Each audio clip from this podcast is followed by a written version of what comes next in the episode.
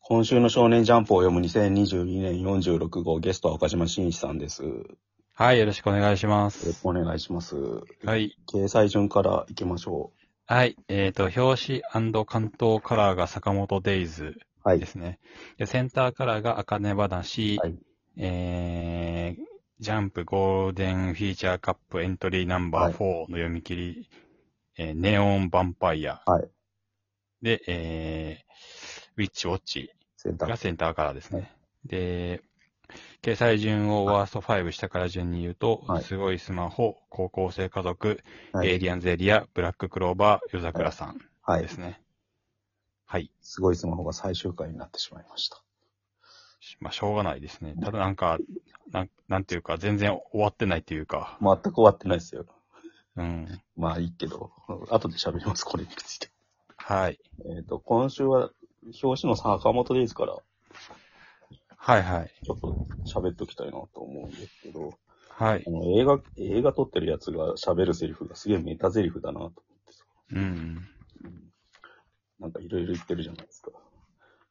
画角あ、何でしたっけ画角がどうこうみたいな。レイアウトが大事だとか。うん。で、最後は脚本がダメだろ、ダメだろって言われてて。うん。あとさっき岡島さんが言ってたのが面白いのがさ、なんか、はそいれ。に出てくるモブのなんか、その無関心さっていうのをバトルみたいああ、前もなんか東京タワーだから、な。うんうん。どっかで戦ってる時うん。言い言ったやつですよね。うんうモんモブがなんかこう、殺し合ってる奴らがすごい暴れてるのに、うん。すごい無関心なんですよね。うんなんかそれが異常に不自然。この漫画不自然だなっていう。だから今週も、まあ、J、JOC でしたっけそのはいはい。殺し合いえっ、と、あん、殺し屋養成所だとしても、あの、あまりにも図書館の奴らとか、は無人が関心すぎるだろうっていう。うわ人が死んでるムービー撮ろうぜ、ストーリー載せようぜってのがいいっすよね。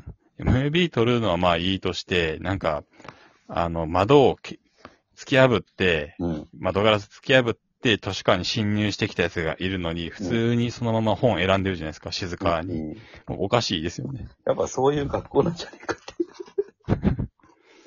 倫倫理観がないっていう。殺し屋イズムで統一されてる学校というか。うん。まあでもいる、やっぱ、でも、なんかそのめ、さっきのメメタゼリフじゃないけど、構図やっぱいいっすよね、坂本です。うん。図書館でさ、殴り合ってるやつ、と、なんか、鼻を間に挟んで殴り合っててさ、うんそ。こで本当本読んでる人のさ、死んだ目がちょっとうちらっと映ってるっていうさ、うん。こういうのがあるとなんか読んだなって感じがする。坂本です。そうですね。この映画監督キャラって人気あるんですかね。ないんじゃないですか、あんまり。あんまり引っ張ってもなっていう気は。うんだします作り手の主張を代弁するキャラですよね、こいつ。もううん。それだけしかいないっていう。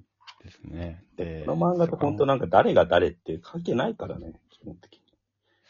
一応、その、坂本のビジュアルが悪いから、主演にはなれないみたいなことを言ったりもするわけじゃないですあかー。うんで、実際その、ここの先週、この間まで、あの、ビジュアルは奥さんのビジュアルだったんですよ、ね。はいはいはいはい坂本が。で、今週最終ページで、うん痩せ坂本に戻ってますけど、うんうんうん。太った坂本じゃなくて、ああ今度はメガネまで外して、もう完全にイケメン状態です ね。うん、面白いな、やっぱそういう、そういうメタ的だよな、やっぱこれが成立してるのが奇跡ですよ。はい、そうですね。そう思いました。で、次は、ジュース、はい。順番に行くと。あのはい。まあ、この間のアイアメリカ編がずっとや、までやってるって感じで。そうですね。うん。頭悪いアメリカ人を路悪的にやってる。うん。うん。まあ、そのエネルギはい。ー、エネルギー戦争っていう感じですよね。はい、そうですよね。うん人間をエネルギーにすることで助かる、なんか。統合特殊作戦コマンド JSOC 司令官陸軍中将ギャリー・ K ・ジョンソン。うん。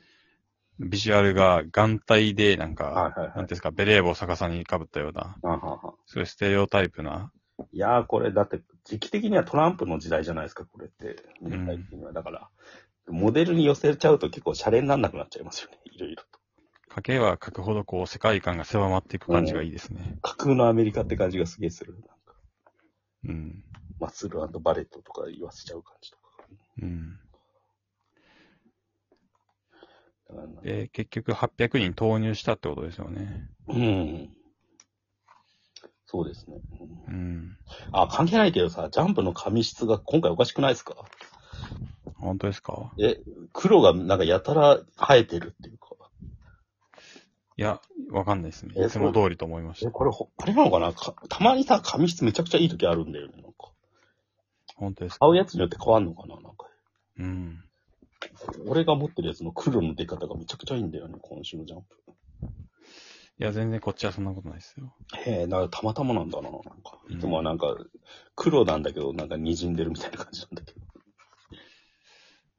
ど。ええそんなことはないですよ。はい。まあそんな感じで、まあとりあえず前回のツイス回すみたいな感じで、うん。ゾウの神様みたいなのが出てくるシーンはやっぱ、かっこいいなとは思いました。そうですね。基本的にはそんな感じで。はいはい。で、ワンピース。ワンピースが、この表紙で、あのー連載を1ページずつしていくっていうことを、はいはいまあ昔からやってるんですけど、プリンがさらわれたっていう、はいはいはい。うトッんト、トットランドでしたっけ、その、まあえービッグマムの国ですよね。うん。で、ビスケットの、えっ、と、兄か、はいはい。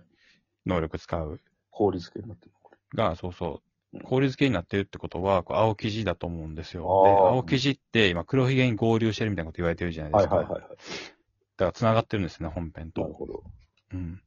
で、うん。考察班が言うには、えーそこの先週、先々週ぐらいかな、うん。に、その二人、二人影が出てきてて、はい一人は青生地だろうって言われてて、うんえーもう一人はじゃあ誰だろうっていう、その、うんえー足、足だけ出てたんですけど、足の形から、ラフィットか、うんえー誰だっけもう一人誰かみたいな、ああ三人ぐらい絞られてたのかな。でもまあ、本編で、毒球とか出てきたし、うん掃除、掃除じゃないな、みたいな。そんな感じでえ、ー青生地と誰が、俺はラフィットだと思うんですけど、動いてるなっていう回ですね、まず表紙から。結局、黒ひげの話になるんですかね、この感じだと。そうプリンがなんでさらわれたかっていうと、うんポーネグリフが読めるからですよあね。ーそのかうん海岸したら、は第三の目が。い。うんうんうん。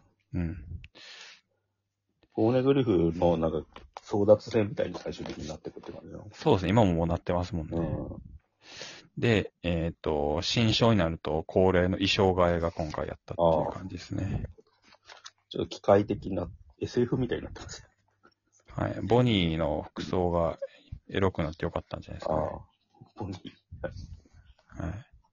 で、ポリスっていうのがクマ、パクマのパシフィスタですね、これ。うんうんうん。セラフィムじゃなくて、あパあ。シフィスタの方ですね。うん。で、父親だったっていうのが本編でも、ルフィたちに明かされてっていう。なんかあれですよね、ビジュアルデザインはなんかディズニーっぽいですよね、これ。シュガーラッシュとかのあっちの、最近の CG アニメっぽい。うん。そっちも取り入れてんだな。なんか、ワンピースってほんとビジュアルデザインが毎回変わるからすごいですよ。ディズニーはめちゃめちゃ影響を受けてますよ。うん。うデんィズニーと鳥山明だからど真ん中っすよね。 うんあとジブリか。 そうですね。メジャーなものしか興味ねえのか、こいつ。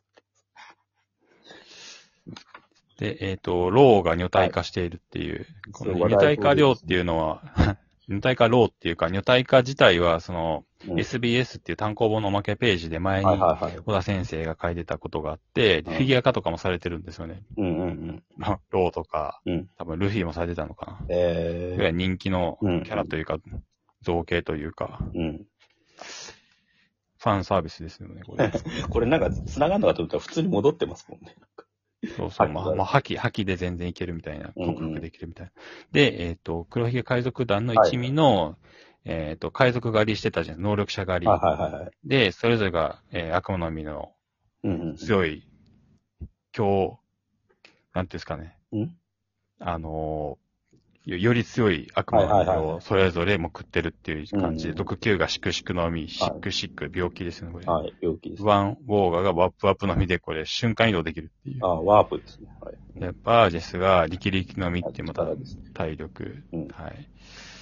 で、えっ、と、毒球の馬はい。のストロンガーが、馬馬の実幻獣種モデルペガサスっていうのを食あはって、ペガサスになってるっていう。うん。でそれに乗ってんのが黒ひげっていう。そうそうそう。まあ、ここでローが出てきたってことは、ローがかか勝つわけはないと思うので、うん誰か助っ人が入るか、助っ人が入って逃げるか、まはあ、いロー、単体で逃げるかうん。ぐらいの感じだと思うんですけど、うん。うん。まあ、だんだん動いてきてますよね、話が。そうですね。やっぱでも黒ひげ編みたいになんのかな、まあ、どうなんですか、これって。いや、だからもう海賊島に行くのは間違いないですよね。あーこのプリンにさらわれたから、うん。あの、サンジが行くはい。動機にもなるし、はい。コビーもさらわれてるから、まあ、ルイも行ってもいいだろうっていうことにはなると思うし、うん。まあ、やっぱじゃあ黒ひげ編になんのか、なんか、面白いな、これ。それともそこにもう全部シャンクスとかも絡んでくるのかなどうなんでしょうね。一なん度か、も要要はは、にしないと持たない気がするっていう。黒ひげは、うんまあ、白ひげとエースが死ぬきっかけにもな、うん。なりはしたけど、まあ、どこまでその敵で居続けるかって感じですよね。ああ、うん要は、青生地が中身になってるんであれば、青生地ってそういう完全な敵みたいな感じじゃないじゃないですか。はいはいはい。うんうん。何かしら目的が途中から一緒になるみたいな気もしないでもないですけどね。ええはい。黒ひげとしてはあれなんだね。なんかルフィたちの最悪の世代の一人だと思ってんだね、自分のこと。ああ。割とルーキー寄りというか気持ちはなんか。いや、だいぶ、だいぶ前からこいつ、海賊やってますけ どね。うん。白ちょっひと面白白いひげのだいぶ若い時の、うん。まあでも、裏ルフィみたいなとこあっからな、黒ひげって。そうですね。うんまあだから、そういう気持ち的にはそうなんだろはい。う。うんまあそんな感じですかね。そうですね。じゃあその2に続きます。